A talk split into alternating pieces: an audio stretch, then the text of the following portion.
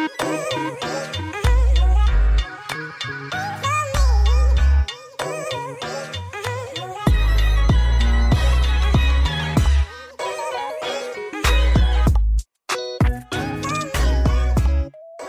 to episode four of the Film Study Podcast, Allegories for Life. My name is Daryl Whiting.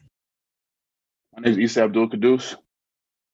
Today's episode is about comfort, routine, and reasons why and how making ourselves uncomfortable has helped us grow and improve. The book for today's topic is Living with the SEAL 31 Days Training with the Toughest Men on the Planet by Jesse Itzler and the film Major Payne starring Damon Wayans for reference and analysis. Uh, Issa, Issa suggested this book to me it's a five hour or so listen. Um, the book is entertaining and funny, but damn, Audible fucking sucks. Um, the book is funny. Um, Issa, can you give me like a summary of the book and like why you decided to read it? Yeah, so um, about three years ago, 2018, the Dolphins, when I was with the Dolphins after I got injured, they put together a business combine trying to empower athletes to learn about the business world and learn uh, different skills for their second career after sports is over. So one of the speakers for the event was Jesse Itzler. At the time, I never heard of him before, but uh, he he was telling his story. He was talking to he was talking about how he ran a hundred mile marathon with three of his friends, mm-hmm. and this SEAL shows up by himself to run a hundred marathon hundred mile marathon by himself. He's at three hundred pounds, a three hundred pound dude. Like he wasn't just like a regular sized dude. Mm-hmm. So he said at at fucking the sixty mile mark, the the uh, seal broke both of his feet, so he decided to duct tape his feet so they could stay in place. He ran 40 more miles on two broken feet at 300 pounds. So that inspired me off the. He rip. mentioned that. In the, he mentioned that in the book too. Yeah, he meant yeah that, that inspired me off the rip, but it inspired Jesse Itzler to work with this guy because he's like, yo, this dude is he's driven by something that I don't understand clearly. Like he's he embraces the pain and everything like that. So Jesse Itzler decided to invite the SEAL to stay with him for 31 days so he could train him. Mm-hmm. So, uh, you know, uh, the book is pretty much a memoir of each day that the SEAL was with him. And uh, the it was what I loved about it, me personally, was the whole idea of kind of putting yourself through some pain, um, some uncomfort to see the glory on the other side. Because sometimes we often feel like the world just does bad things to us and we have to just deal with it. But when, if we could put ourselves in those uncomfortable positions and put ourselves in pain, then it's so much easier to deal with the world, uh, the pains that the world is bringing us. Yeah, I ain't even I ain't even know uh like Jesse has spoke at that event. Yeah, that's how I, that's how I learned about him. I didn't know anything about him, you know, but he uh, he had a lot of good interesting points. I remember he talked about uh, only fruit till noon, and that was something that resonated with me a lot. You know, instead of uh, eating breakfast, like you could drink water and eat fruit just to clean your system to, you know, give your digestive system a break. Since then, he's been on my radar a lot more, but yeah. Oh yeah, I mean, it start the start of the book. Um, I think like the first quote is, "Do something every day that makes you uncomfortable." So, yeah. I mean, that's the preface of today's episode. Um, and then we talking about uh Major Payne as well, which is fucking yeah. hilarious. I watched it yesterday, um, oh, oh and God. I thought it was a good. I thought it was a good re- reference for because in Major Payne, um, Damon Wayans is uh, ex-marine, so yeah. it's it's a it's a great comparison to uh, to Seal.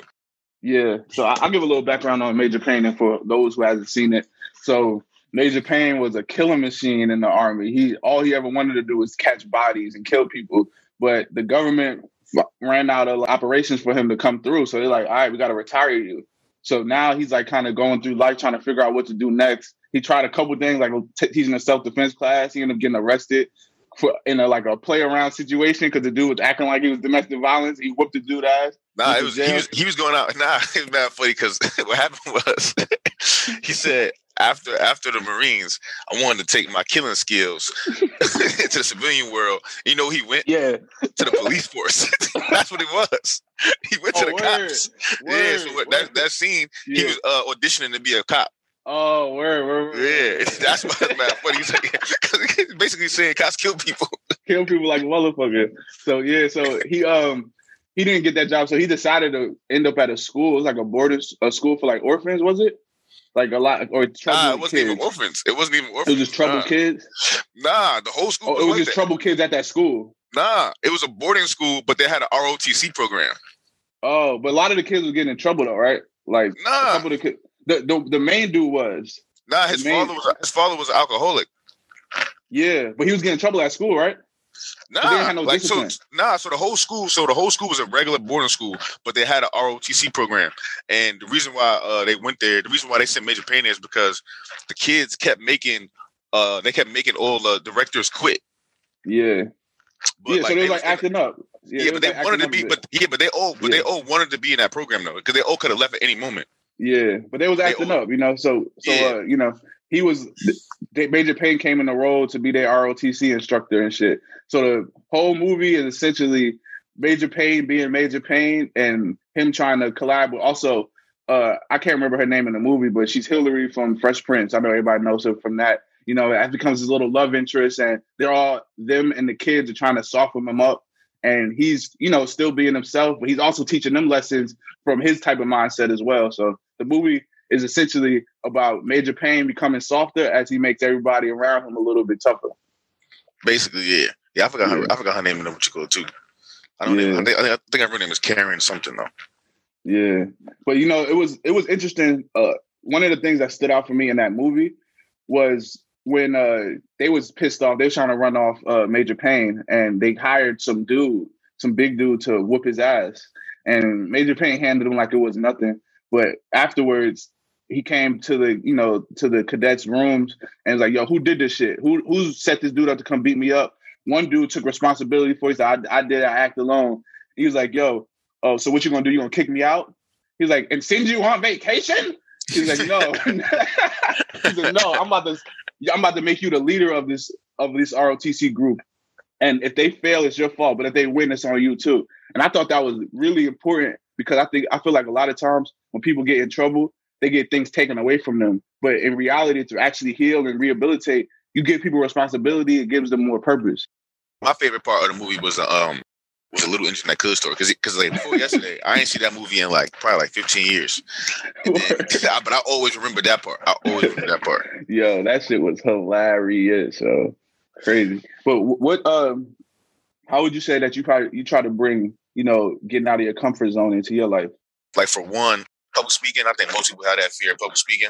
So I just started to like do stuff like that. But I started doing actually Pilates first. But I wasn't really teaching it in, in amongst of uh like adults. I was teaching kids at first. Kids was kind of like kids is kind of funny because kids are like kind of assholes. So, so like teaching it with them, I was teaching them at the boys club first, and that's why I actually got, got to practice because kids don't they don't got no filter, bro. They don't give a fuck. Yeah. So that's how I practiced, or that's how I started making myself uncomfortable. Then when I got when I got good with the kids, adults is easy because adults is like even if they don't like the class, they're gonna be respectful. They might silently, silently leave, or they might just stick through it. But kids gonna let you know how they feel. So I would say that just public speaking first. That's the first thing I started to do. And then like once I started teaching Pilates, being myself, obviously, um, going into spaces where I'm the only person like me being a black heterosexual male in a Pilates studio. Like that was like it's, it's, it don't mess with me no more, but it used to mess with me for a while just to see like how people would look at me and, and act if if they, if they was in the right place or if they was in the right class and shit like that. So that shit yeah. made me uncomfortable for a while. Especially like I said being the only black male in the class because most of the time yeah. it's a bunch of like white men. Yeah, nah, that's real. I mean, that it's interesting too. Like when you get out your comfort zone, that makes that gives you those unique opportunities, though. You know, because now you're one of the only straight black men in Pilates. You know, so there are benefits of coming out of your comfort zone.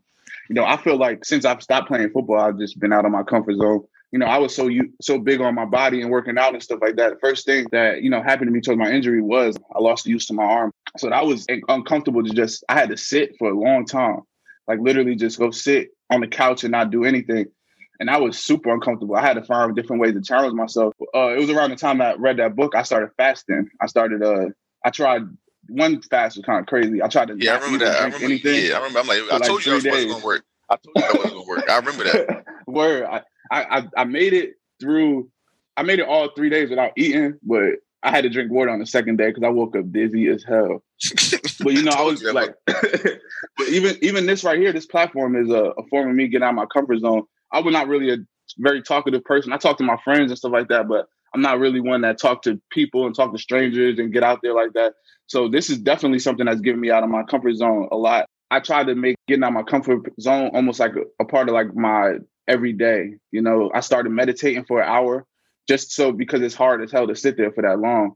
I, I I tried to do cardio. I used to always just do sprints when I was playing. All I did was run sprints because it was the easiest thing. I get the rest at the end. I hated jogging, so I decided to start jogging. You know, I jog like a mile or two miles, and I'm starting to ramp it up. One of the most beneficial things that I've done for my life and my confidence is getting out of my comfort zone, doing things that are going to be hard for me, do, doing things that's going to challenge me.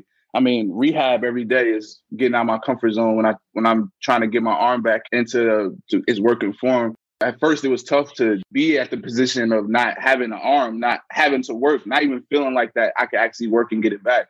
You know, but just did a bunch of uncomfortable work, and I'm starting to see the results. And you know, it's still a long road to go, but I just see that if I wasn't, if I didn't get out my comfort zone, I my mindset would be so thrown off right now. Yeah, I mean, like in a book, this shit is this shit is funny for real. But I remember like one of my one of the things that because I listened to it. So one of the one of my favorite parts of the book is when they went to Boston and he ain't bringing enough clothes. Up until that point, they was going on a six mile jog every day. I think this was like day eight or something like that. So up until that point, they was going on a six mile jog. So he didn't bring enough clothes. So they had to run. They, they were supposed to run a normal six mile jog, but he didn't have enough clothes. So he had to run commando, and it was cold outside. It was like 15 degrees outside in Boston, and they had to run around a lake or some shit like that. So yeah. at one point on their six miles, um, he started feeling something dripping down his leg because he went he had he went no underwear, and he noticed that his balls was bleeding. So he's like, my nuts are bleeding. and then and then uh, the SEAL, who turned out to be David Goggins, made him uh, run an extra an additional two miles. What what is nuts was, his nuts was bleeding. See, and, see that, and me, that's, my, that's when I realized. That's when I realized I would. That's when I would have stopped. Like that's why, yeah, bro. Like getting yourself comfortable is cool. Getting yourself uncomfortable is cool, but that shit, I ain't got that in me, bro. Like I realized yeah. that shit. Like, I'm not running to my nuts bleed. Yeah, I, I, think there's a threshold where you go past pushing yourself and you hurting yourself. You know, David Goggins, he likes to hurt himself. You know what I mean? Like, I mean, he likes he likes the pain. He'll break both his feet. Like the man. I remember one part of the book. He said that he woke up in uh Jesse Itzler woke up in the middle of the night and he walked into his uh his like gym gym room and the dude was on a bike for eight hours, like yeah, through the night, crazy. like like from like 11, eh, 11 p.m. to like 7 a.m. He was on the bike just going, like, you know, and he get hurt, he's gonna fight through it and keep going. But I think that I don't think that's necessarily the most healthy way. Like I I I, I appreciate the lesson that they're teaching about pushing yourself. The whole idea is that when you think you're done, you still have 40% to go physically. You can still go 40, 40 more percent. So I appreciate that, but I don't advocate for the side of hurting yourself, getting making yourself so uncomfortable and you set yourself back. Well, I think I like think, it doesn't do much for your mindset. I think you really well, wired like that.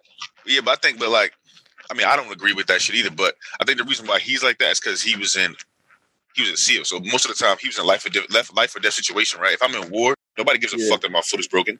It's either mm-hmm. I gotta escape or I'm gonna die. Yeah. So I think his mindset is like, yo, he coming from a military. And that's kind of like the parallel with Major Payne. Like, remember, remember when he first got to the school and Tiger was running away from a shot, and he was like, yeah. "So you don't like shots? Let me show you a trick to take your mind off that shot." He's about to break a six year old finger. finger.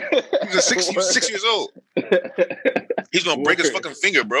like, so, so, it's like I'm gonna put you in pain to take your mind off of some other pain you in. Yeah, their level of uncomfort is extreme. Like, it's nah, but like that's because yeah, because everything is life or death. Like I said, yeah. Foot, if you, like imagine he he, I don't know, we don't know his missions, but if he landed in a territory and he had to get out of that territory, which you're broken, what you gonna do? You go, you, you can't just wait there if your feet is broke. You got to move. So he so, coming from an extreme standpoint that most yeah. that civilians don't ever have to go through. Because remember, yeah. remember we had, I think we had Hell Week, and that shit was like, bro, what the fuck? This shit is retarded. Yeah, that shit felt stupid. It didn't even feel like, like we, supposed we had to do that shit. I think we had it for what? We had it for two days. I think we had it for uh, Friday and Saturday. Word. And it was a two day. Like the things that like so the things that we had to do for Hell Week or Hell Weekend. Basically, our coaches at Fordham they had hired these uh, ex Marines to come and put us through like a version of the Marine Corps Hell Week, but we did it in two days. So they made us do like um some of the things that actually David Goggins had him do in the book. We had to do a uh, fireman's carry. We had to do it the whole the whole uh, length of the field down and back, and it was mad yeah. funny because you had to go with your opposite position. So like mm-hmm. so like receivers had to go with either receivers or cornerback or DBs, and then yeah. linemen had to go with linemen. Linebackers yeah. had to go with running backs. But the thing is, we got running backs that was like five six. little as hell. Yeah, like I think I think yeah, I think which was like five six, like one seventy eight. And then he had to carry like Jock or some shit like that, or something like, like or yeah. like damn, yo, word, I remember that. I do remember that. Jameer, yeah, damn, that shit was tough. Yeah, the whole length of the field, yo, that shit, and then the lineman was dying doing that shit. They yeah. took 280 pounds, 300 pounds, had to carry each other 120 yards. Word, that joke was crazy. But we had to do but, shit like that. We had to do. I think we had to do like an Indian uh, Indian run around the field yeah. a couple times. We had to bear crawl, Indian run a couple times. We got um, jumped in the pool. that, that was the day two. Then we had to do like a log, like a log carry, log roll situation. Yeah. We had to do a shitload of push ups. And then the day two, we had to we had to we had to tread water in the pool with our sweatshirts on.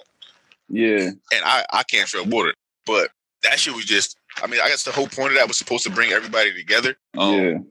I don't think it effectively did that because we we was missing a, a player and nobody noticed. Word. we missing a player and nobody noticed to the next day. Like, yo, what you call it? Wasn't wasn't in, he wasn't in the pool today? We didn't notice after yeah. this shit. yeah, that was one of their attempts. Like they tried, like our coaches tried a lot to get us out of out of like our comfort zone, but we never got comfortable. I feel like you got to get comfortable first to get, get out of your comfortable zone. We didn't have no routines or nothing that worked for us. So we just got this dude coming and cussing us out, and everybody like, "Fuck you, bro!" Like most of the people not even trying to finish the shit. Like you know, like it it proved the exact opposite what they was trying to get us. Like we was more divided than ever after that shit. I felt like I don't, I don't know. I think like for the most part with football in general, it's just like like none of us. I don't think any of us was fighting for each other at that point. I think a lot of us was just fighting to because with football, like especially with our team, like if you was they used to punish you for being hurt, which yeah. was fucking stupid. So I think yeah. a lot of us would, would, like we would try to finish not for you or not for each other. We would try to finish so we wouldn't be shamed. Yeah, and that's the wrong yeah. reason. And that's the wrong reason to do something. You know what I'm saying? Like I didn't want to. I didn't want to do something. I mean, I, I was always a team player, so I didn't care. But I'm saying like a lot of people they wouldn't want to do stuff because well shit, I don't really want to do this. They wasn't doing it for the other teammate. They was doing it, like I said, to not be shamed. Yeah. Word. You know what I'm saying? So, I, so a lot of people, a lot of people, a lot of people actually didn't quit. A couple people did quit, but it was the people that we expected that wasn't gonna make it to quit. To be honest, it was it was like yeah. the same three people that we wasn't expecting to make it. Yeah, like so I feel like, but I feel like that it, instead of making us more united, it made us like all probably united against our coaches though, because we're like, yo, this is stupid, bro. We wasted two days at camp to do this shit. Like, you know what I mean? Like, I feel like we distrusted our coaches a lot more after that. Like, you know, because yeah. I feel like a waste of time. I don't know. They did a lot of dumb shit though. I, I remember my freshman year. Remember my freshman year, like when we came out and it was hot as fuck. My freshman year or my sophomore year, yeah. my freshman year, and he kept making us start over practice for no reason. Yeah, start it over. Like, oh, we didn't even do nothing yet. like, I mean, like, you want to talk about uncomfortable in college? We we had to, for to in order for us to get our summer school paid for, we had to go to to uh, summer workouts, but yet they didn't feed us. so we had to go figure out and find money on our own to eat food. But yeah, if we didn't go to the workouts, they wouldn't pay for our summer school. So literally, those those summers used to be so uncomfortable. We we didn't have one summer, nobody had nowhere to stay. So we was just like nomads in the Bronx. We uh, Dar- uh Daryl and Bryson and y'all y'all snuck on campus and stayed there the whole year. Like, and I remember oh, I was staying in Dre crib. Yeah. But at the time, but at the time, we ain't know that. At the time, like I said, but we still though. At the time, nah, I ain't know. I definitely. I wasn't. I wasn't uncomfortable. I the only time I was like, the only time I was uncomfortable is when actually because I had I had I think I think Dave had had a room, and then uh, I think Peanut and John didn't have a room, and the only reason why I got comfortable is because them motherfuckers crashed my room. We had a four room, and it was supposed to be it was only supposed yeah. to be two of us in there, and then they came in there, and I'm like, oh hell no, it's way too many. But we, we was on we on scholarship we on in college on scholarship, and we have to sneak on campus. We had to sneak into the into the cafeteria. You know what I mean? Like that was uncomfortable. Like we we should have been walking in everywhere like it was nothing. We should have had somewhere to stay. We should have a cafeteria full of food access to all the time. But we had to go find our own money. It was, it was low key like, all right, you handle the shit that we need you to handle, and you got to figure everything else out on your own. Like, like I said, at the time, that wasn't uncomfortable for us. But we don't know that that was uncomfortable, though. You know what I mean? Like, I think that from, from this pers- this perspective, like that was extremely uncomfortable. I mean, I mean, I played in the league, so I met a bunch of guys that played on other teams, and they didn't even they couldn't even imagine what we've been through. Like all the all the shit that we went through in college, like they couldn't even imagine that. Everything was a, a walk in the park. Like, but you know, our main shit was we had to figure shit out on our own the whole time. We never had anything handed to us in a sense at school. But I think that that that um you know dealing with that in college kind of opened us up and made it these stresses of life a lot easier, you know, because we went through it gracefully. Like, you know, like, like you said, we was having fun. We wasn't like pissed off and all that shit. We was making it the best uh, best of what we could. But you know, after we got out of school, that was probably where it actually landed a little bit more, where we had to be more resourceful and have less and do more with less and stuff like that. So, I mean, I think that it definitely taught us a great lesson in college, but I don't think that we were supposed to get our lessons like that, honestly. Yeah, I mean, for me, I ain't care because it was life I chose. Like we knew that we knew what we was doing. Like he said, like they gave us the, they gave us they told us what, what it was. Like, listen, if you don't do this, you don't get this. And it's like, well, we chose to do it. So I just accepted mm-hmm. it. Like, all right, fuck it. I'm gonna figure it out. Yeah, I mean, I, I I understand that, but I also feel like when you bring somebody into the school, especially on a need based scholarship, knowing that they don't got shit, that you shouldn't force them to come out of pocket for for things like like how how are we going to be able to survive when you already know the only reason why we got there is because we was poor. You I mean, know, that's more so, of an NCAA issue though. That was that was the thing. It was NCAA but, rules. But I know it wasn't like the, it wasn't our rules. It's still, a, it's still an issue though. I mean, it's something we had to deal with. You know what I mean? It, it I mean, is. they passed it a couple years ago where all athletes are mandatory to eat. You know what I mean? But yeah. period, like if you went if you went to Syracuse or Rutgers, you wouldn't have to deal with none of that. Yeah. You know what I mean? Like, and we went to a one A school, one double A school. This isn't just a D three school. Like, we played, we was in the playoffs. We had games on television. You know, but yet we sitting here not knowing if we're gonna eat after a workout. But yet nobody else in the world really deals with that. Like, you know, that's why it had to become a, a rule a couple years later because there was kids out here that was fucking starving after they worked out. You know, and and, and I don't think necessarily that's where you're supposed to when you go to college. That's what you, you're thinking about when you're on scholarship. How am I going to eat? Yeah, that's fucked up. Yeah. That's definitely fucked up. But I mean, I think that it you know it paid a it paid off in the future. Like now, I feel like we we are able to handle a lot more because of all the shit we went through in college.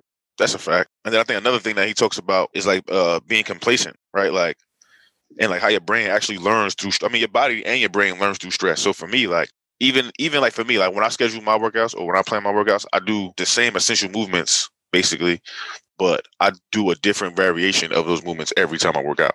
Because your body, I get used to certain things. Like he was running the same six mile loop around Central Park every day, like the same way every day. I think he's saying he ran like 13 US City marathons in a row. So for him, like six miles was basically nothing. But how he did it, like even even one day, like running it in the opposite direction, kind of like fucked him up.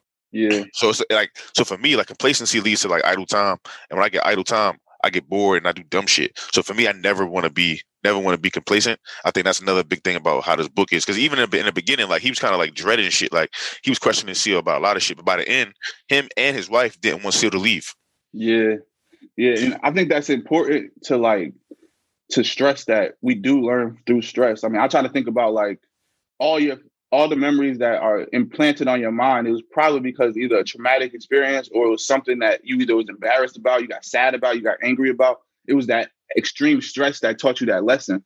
Like for instance, like you see fire and you go touch that fire, you realize that gives you pain. Now for the rest of your life, you're gonna know in your head that fire is hot and it's gonna give you pain. And then that's like a small little example, but in the grand scheme, your body it responds to stress. It acclimates. So essentially, like on a on a workout thing, say you work you maxing out and you try to get you get like 225 for two, and then you get you barely could get 245. So your body takes that stress and realize, oh shit, I got to deal with this 245, 245 pound stress. So the next time you come back to work out, it'll be a little bit easier to push that 245 yeah. up because your body acclimated for it. So to put yourself through stress is the only way you can grow. If you stay com- if you stay in the same comfort zone, your brain's not gonna get any true uh, triggers or cues to grow. Yeah, basically continue to push yourself and on, on a physical on because your body doesn't naturally on a physical way, but then like on a mental way. Say if like I think we talked about purpose in other episodes, but like for for a stress level or something that to keep you from being complacent, like what what do you do? Like what like like say if it's a skill, right? Like what's a skill that you wanted to learn? Or do you like, right? Like I would say like DJing, right? You learn a skill, you learn how to DJ mad fast, right? Yeah. And then once you got it, you liked it, and then you got bored of the shit. Yeah. Because you got complacent. You're like, well, I know how to do it now. Got easy. Yeah. What did you learn? What are you learning how to do now? That's new. Right now? Uh well now it's this podcast, you know, this understanding how to put together this podcast, understanding all the work that needs to go behind it and uh, I think the the thing that the next thing I need to do to come out my shell, which this is a kind of a version of, is you know, having more of an online presence, you know, putting things out that I care about, things that I think about, having a having my page filled filled with things that I talk about and that matter to me. So right now, my whole uncomfortability is coming out of my shell in a sense, coming out and talking to the world, being a little bit more open with with people opposed to just you know laying back and trying to be in the way that I've always been. Because I've always been a laid back, quiet guy. I never really like go talk to people. I only hang with my people and my people only. So I'm trying to get out of my shell a little bit more and you know open up and share some of the things I got. So basically, just like being more vulnerable. Yeah, yeah, for sure. What about you? Yeah, I would say. I mean, I've been working on vulnerability for the last couple years for myself. Um, like I said, I've been putting myself in uncomfortable situations, and then now it's just like for me, one of the skills that I want to work on. It's not necessarily the skill, but I think 2021. It's not even. It's not even necessarily a resolution. I want to. I want to practice being being uh being more friendly. Because I'm not friendly at all, bro. Like I'm not friendly at all. like I'm not friendly, bro. So it's like I want to work on being friendly. How you want to work on that?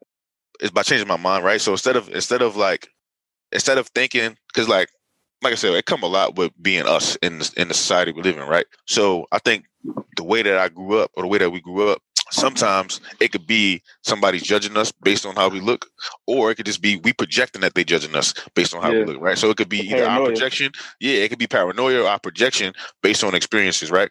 So what, what I'm learning, I want to try to what I want to learn how to do, and what I'm practicing to do, is be more optimistic about those those situations, and then not try to project, because then when I project, I become more defensive. Yeah, yeah. You know so like so what I want to do is be more open to like be more open instead of being like defensive all the time. Just like yo, yeah. just let let let them show what they doing yeah. first before exactly. I automatically be defensive. Yeah, and that's why I feel like also it, it comes to like living in your world more too. You know, opposed to like getting caught up in everybody else's mix or oh, I don't like what that person did, or I don't like what that person did. Oh, this person said this. So you kind of getting out of your own world, thinking like, oh, how, this person will receive me this way. If they think this way, then you know, it's it got it goes back to like you know what like i'm not even gonna act like i feel a way about anybody here i'm just gonna be me like i'm gonna feel if i feel happy i'm happy like i'm just gonna be happy i'm not if somebody says some shit that pisses me off i don't gotta entertain it you know what i mean mm-hmm. so I, I i think one of those things for sure like that's been helping me at least was just kind of coming into my own world and stop thinking that oh if i go out and meet with these people i have to live in their world and i have to please them i could just be myself like I could, and as long as I continue to keep my energy, I'm not gonna. Nobody's gonna be able to pull me off it at all. But yeah, yeah it's, I mean, it's, it's, a it's a balance though. It's a balance that I that I figure out too. Because like I said, like in this space, because we know I know a lot, right? The more you know, I don't know a lot, but what I'm saying is like the more you learn about certain things, like the book that I'm listening to now, um, it's called um, Black Rednecks, White Liberals, right? Yeah, and it talks about like the history of like culture and behavior and how culture shapes behavior and like the history of where it came from, right? So even if you talk to certain way, remember how like when we was growing up, it was cool to be like damn near dumb. Yeah. Right. Like if you was if they if you was smart, they called you a nerd. Like you fucking nerd. Like you know what I'm saying? Yeah. Right. And then how did if you talked in correct English, motherfuckers, why you trying to act white? Right. Yeah. But in reality, he talks about this shit being like the he calls it he calls it in a book uh rednecks, black rednecks. But in reality, when you acting like a black redneck, you acting like a basically a, a redneck, which is a white person. acting like a white yeah. person because all that yeah. behavior came from white people. Yeah. So yeah, so when you acting, it came from a, a certain region of people. Like it came from yeah, southern like sharecroppers. Yeah. No, yeah, it came yeah. from southern white people who were like who were like sharecroppers or who lived in like the outskirts of society in Europe. Yeah. So they yeah, most of the time like they didn't even like they didn't even own slaves most of the time. Like those are nah, the it's not, it's not even about it's not even about slavery. That's it had nothing to do with slavery. It's just about like how behavior, how culture shaped behavior. So like the so the black rednecks, the re, how they act, like the, the behavior that they display and how they act, they got it from the same. They got it from like the people that live in the outskirts of society in Europe yeah. that moved to the south. So it's basically yeah. he talks about how yeah. he's acting like southern white, like southern white. Yeah, people. so it's slavery. It was slavery that it came from type shit. Nah, but they but they was acting like that before. That's what I'm saying. They was acting like that before slavery. That's what he's trying to say. He's trying to say that like he's basically saying that like slavery is a part of a lot of things. But so you're talking about black globally, not necessarily black American. This nah, is black redneck so, globally, not like a black American redneck. You know what I mean? Because I'm thinking that I'm saying slavery because I'm thinking it from a perspective of a, of the black American. So therefore, our interaction with these these sharecroppers and shit. It wasn't like they were they owned us. It was the fact that when we working, we those are people that we talk to. Nah, that's you know not that's I mean? not what I'm saying. Nah, that's not what I'm. You you looking at it from a different from a different different point. This is what this, this is what I'm saying. I'm saying that the people take slavery. All right, so slavery did play a, a, part in it, but what I'm saying is those people, like the reason why you, the reason why the certain a certain demographic of people act like that is is based on culture and region. That's basically yeah, but, what it is. But, but yeah, but what I'm saying is the region. I mean, it might be a European region that moved to the south, but it's be, because they was in the south. You know what I mean? Like like those Europeans in the South dealing with the interacting with the black people. That's where they learned it from. They didn't learn it from them in Europe, did they? No, no, the, no. The the ghetto rednecks they learned it from yeah. They learned it from the they, they learned, it here. That, that, so that's what I'm saying. So yeah, it, from a from the from a historical sense, slavery was 256 years. You know what I mean? It was it was a long time. Black people, we interacted in America with Europeans and shit, all these people on like in plantations and, and nah, these, so like, so a part of a part of so that's that's the reason why I mean we going off way off topic about talking about the book but it's, nah, it's yeah I just a, wanted to get this point nah, it's we only a take it out I just wanted to yeah. Nah it's only a part it's only a part of people right? So it's like because there was there was free there was free black people during slavery but in yeah. fact like black people own slaves. But yeah. what it was was it's about culture right? So like take take example for now gangster rap right gangster rap culture right it's negative it's negative yeah. behavior in reality. It's negative behavior, bro. It's poor behavior. It's negative. It's I fucking think, stupid, right? I think. But, I, I don't know. Nah, it's I negative behavior, bro. It enforces it enforces think, negative behaviors. But like, I also, like, you, it, you, get like you get, but that but that whole shit. He talks about the history of how that comes, like, and yeah. where a lot of uh, where a lot of that comes from in certain demographics. Because you got different demographics of black people. You got poor black people, which he which he calls uh black rednecks. Then you got middle class. You got rich. Based on where you from, and based on the area that you live and based on your income level and your class level, you're gonna act a different way. Yeah.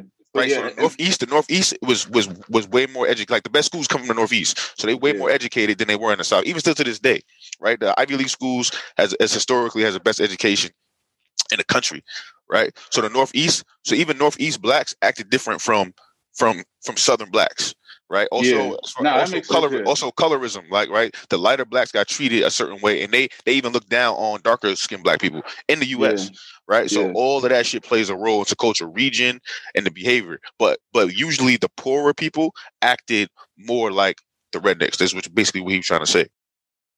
What I was saying about gangster rap and how it has a negative connotation, I really don't feel like it does. I think that it's it's about perspective, really. I think that people that that have, they understand that there's two Americas, that there's a white picket fence America and then there's an inner city America.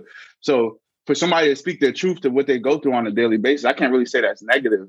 I think it's just a perspective that the world needs to see. Like for instance, like if th- there was a big movement coming out of Iraq and Iran with music, like I'm not gonna sit here and say it's negative music because they're talking about their experience, the things that's getting them by on a daily, and a lot of it is just self protection and making sure that you're good because nobody else gonna care about it.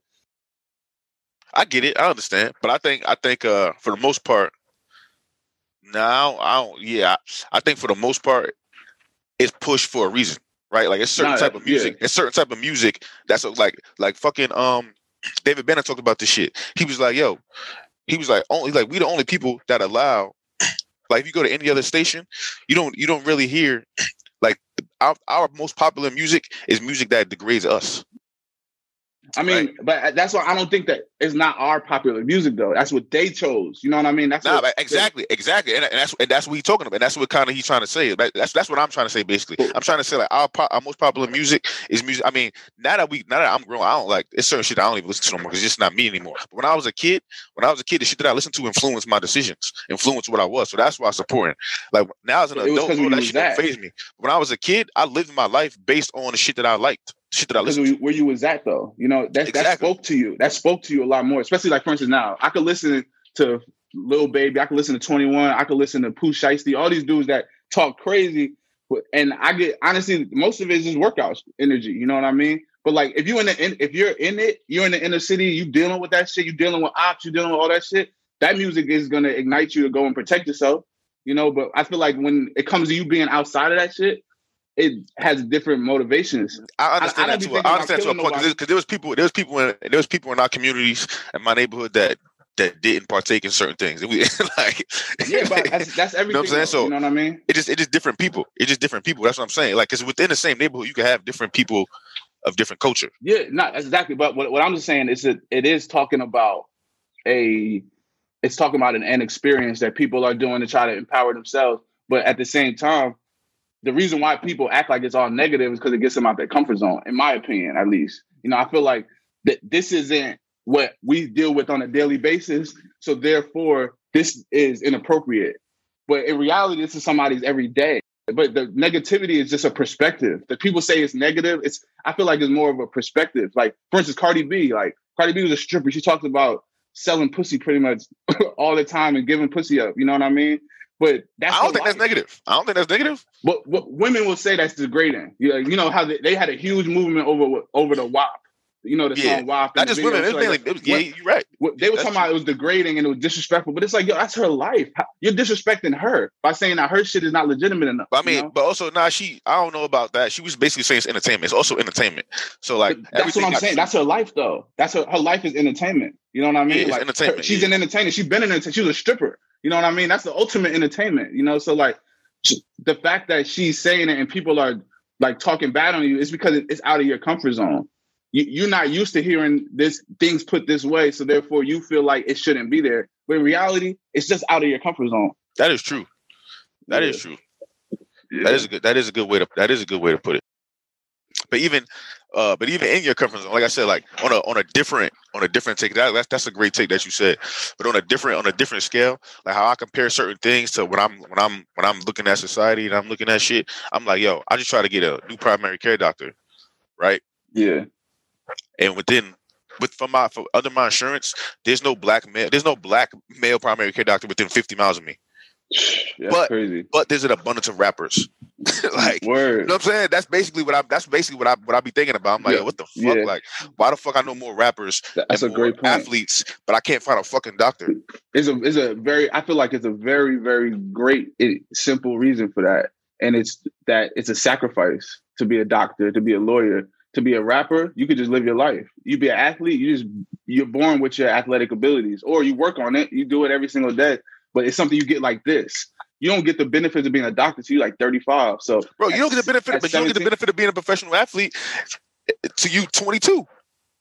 What? But that's a lot sooner than 35. You know what I mean? then you're gonna be all in. The, you're gonna be in debt for that whole that whole time. Like you know, you're gonna be thinking about all. I, while I get all this bread, it's going right back to but that's and that and that goes to the culture because he even talks about um which is true too like caribbean black people they different from but they they they big on education yeah. yeah hell yeah right so caribbean blacks versus black americans is different too because like they'll value education and you'll see them yeah. they'll be fucking doctors and lawyers and shit and it will be rappers and yeah. athletes it's perspective though i feel like we don't have the perspective that immigrants have of America. We don't. And we don't. He talks about that in you know, too. Yeah. You know, like we, we see America as oppressive but black people or people from all over the world, not even just black people, people all outside of America try to come here. America has a lick.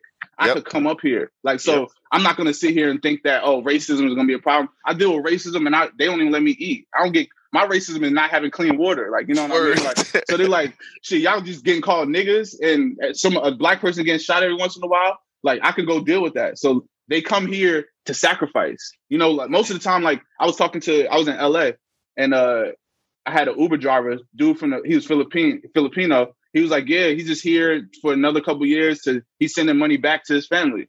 He just sending bread back. He don't give a fuck about nothing. He didn't care about nothing. Nobody said nothing. Like because all you're doing is making sure his family good. He just sending bread back. You know, they they mind the mindset is different. Our That's mindset here is that we need it right now. We got to get it right now. Well, we need uh, my mama right here is struggling. She's been struggling all these years, so I need to go figure out a way to go get it right now. Like so our, our mindset is thrown off because we just we think that we have an immediate satisfaction. We need to get things now, and I think it comes just from the from the fact that we don't have a foundation. You know, we don't have a a way of life. We don't have a place you could go when things are going bad. You know, it's just everybody's out there for on the, uh, for themselves pretty much. Yeah, basically. I mean, it's like I said. I mean, to a certain extent, you got a point, but then you, you just you just made that you just like you just gave up, or you just said mentioned your uh the cab driver. You know what I'm saying? Like he literally left where they had nothing probably to come here with. No, I, I, I read stories about people come here with nothing. So it's basically it's basically about us um taking for granted what we have here. Yeah, but it, and it's also perspective though. Like you go, it is perspective because like, cause like have, nothing. Like, you have no opportunity. Like, like, think about no it. Like we call, like think about it. We call, we call, we call Chicago Chiraq, right? Bro, yeah. Chicago was nothing like Iraq. Not even close. you know what I'm saying? Not even close. Like, it's, yeah. like Chicago is bad, bro. Like I don't want to go there. Like parts of yeah. Southside Chicago, I don't want to go there. But I would much rather be there than being in Iraq. Iraq, yeah. You know what I'm saying? And that's and that's what I'm saying. So it's like you would give you would give yourself an excuse that yo, it's bad here where I'm from, and this, this, this, this, and that, bro. You don't know how bad it is, bro. Yeah, like, but you, I, you go to Iraq, it is bad, bad. For but real, I, I real. just think that it's it's also perspective because you look at black people and who we know, and like you're not really gonna get many people that had success in this country. So you don't really have an optimistic view. Like your great great grandparents haven't had anything. So, but for instance, if you're in the Philippines or you're in Sudan or you see something like that, you're living in an oppressive culture, a, a oppressive economy. The dollar is probably y'all your currency is probably volatile. I know in the Philippines, one of the highest paying jobs is just braiding rope. You know, and they make like five dollars. Yeah, so they month. come here. They come here you with crazy so ass work ethic. With the perspective, you know what I mean? They had the perspective. Oh shit! Like well, Manny Pacquiao came here, and got rich. Oh, well, such and such did it. So I could come here, Oh, such and such, my next door neighbor is over in America sending bread and his family living good now. So let me go over there and go do that, you know? So people like other people out of outside the country have the perspective of America as an opportunity, but yeah. we as a black Americans, I feel like our perspective is only as oppressive as post-slavery civil rights and, era and that's and that's era. why he talks about and that's why in that book too he talks about white liberals because they kind of push to be pushing that narrative when in reality yeah. bro even in chicago even in chicago 100% of the crime is committed by less than 10% of the people Word. so most people that's in the south side of chicago are not committing crime but the problem is is that the people don't have other people to look up to like their great grand their grandparents their parents they in the same same neighborhoods dealing with the same shit. Or the people so they, are not really to. advancing themselves. They don't even see the world as an opportunity. Or the people that they look up to happen to be rappers and athletes. But that's a very small portion, just like you said, of the people that commit crimes. I mean, was it one, not even point oh oh oh one percent of a city? Probably smaller than that because yeah. With New I'm York, saying, I'm, saying, I'm saying of that. Right I'm saying of that of that. Uh, like I think most of the crime is in is in like I think it's in uh Southside Chicago, right? So within say yeah, I don't know, say always hundred thousand people total in that in that in that part of town, it's the, the crime is committed by less than ten thousand people. Yeah, but it, it's it's more about the what do you see you can do with your life. You know, like the people that live around there that don't commit the crime that just see it, they don't see that they can go and do bigger things with their life. And that's the that's the our problem with our mindset is that what we're so used to is being oppressed of not getting enough, not getting opportunities. And uh, you know, people immigrants from outside the country, black, white, and different, they see America as opportunity. So they just get a no, they just smile it off and keep it moving. Like literally the other day I was on a um I was on a Zoom little Zoom meeting. I didn't speak, but I was like listening to other guys speak. And my, my old teammate was on there, Andre Fluellen, and he was talking about the mindset that guys have. Like white guys, when they go into a pitch and they get turned down, like, oh shit, fuck it, I'll, I'll find somebody else that'll give me. Black people, they get turned down, and now it's oh shit, nobody's gonna ever help me. I'm not gonna, I'm not gonna get anything because nobody ever is gonna see me as anything because nobody gives us the opportunity. You know, so our mindset is thrown. Yeah. It's our mindset is already on the L. We looking to to lose already. You know what I mean? Like we go in there with our mindset thinking that this is not to work out for us. And well, then if it does, then you get into the hero mindset. Well, because Jesse Itzler had mad. I talked about that when I when I first listened to the book to you. I'm like, yo, Jesse Itzler had mad opportunities, bro. like, because but his, he was like, yo, nah, his mind is crazy. Because Jesse Itzler, yeah. every time he every time he would like every time he pull up a meeting, he just pull something out of his ass and be like, yo, and yeah. that, he talked about it. He's like, yo, just don't get booed. Like, Word, real shit. He's like, don't get I mean, booed. He said there's one part in the book where he was supposed to fucking perform, and LL Cool J got booed right before him. So he came out and just gave out T-shirts and then left. Word. Yeah, but that was like, mad smart. Like, yo, I ain't get booed. Though. You know, and, and a, a part of what white privilege is is the privilege of seeing somebody else go and do the impossible, go out there and make their own dream, and go. So, like Jesse Itzler, he a lot of people would say, "Oh, he only got all his opportunities because he's white." But in reality, he only had the confidence to do that because he was white, because he had his Word. white fathers and his white grandfathers that did the same shit. That whether they opened up a business, they did some trailblazing something, but it was just like they were taught that lesson. All right, no matter what, just keep just going. do it. You'll get your yes eventually. Yeah, just you do know? it. Yeah. Challenging myself has been one of my keys to happiness. It feels like breaking out of prison. When you tell yourself you can't do something or it'll be too hard, the prison walls are being built. Accepting the challenge does the opposite. It makes you look deep into yourself for a part of you that is unfamiliar. You embrace that part of you, and those prison walls start to fall. Now you see a challenge as a chance to be free, to discover yourself, to create your own happiness. Now, I'm not talking about being OD like Major Payne or the SEAL, who is David Goggins. It could be something like challenging yourself to be more, more outgoing, to work out, to start a business or whatever. So I'll leave you with this one question. What prisons have you built for yourself? See you next episode.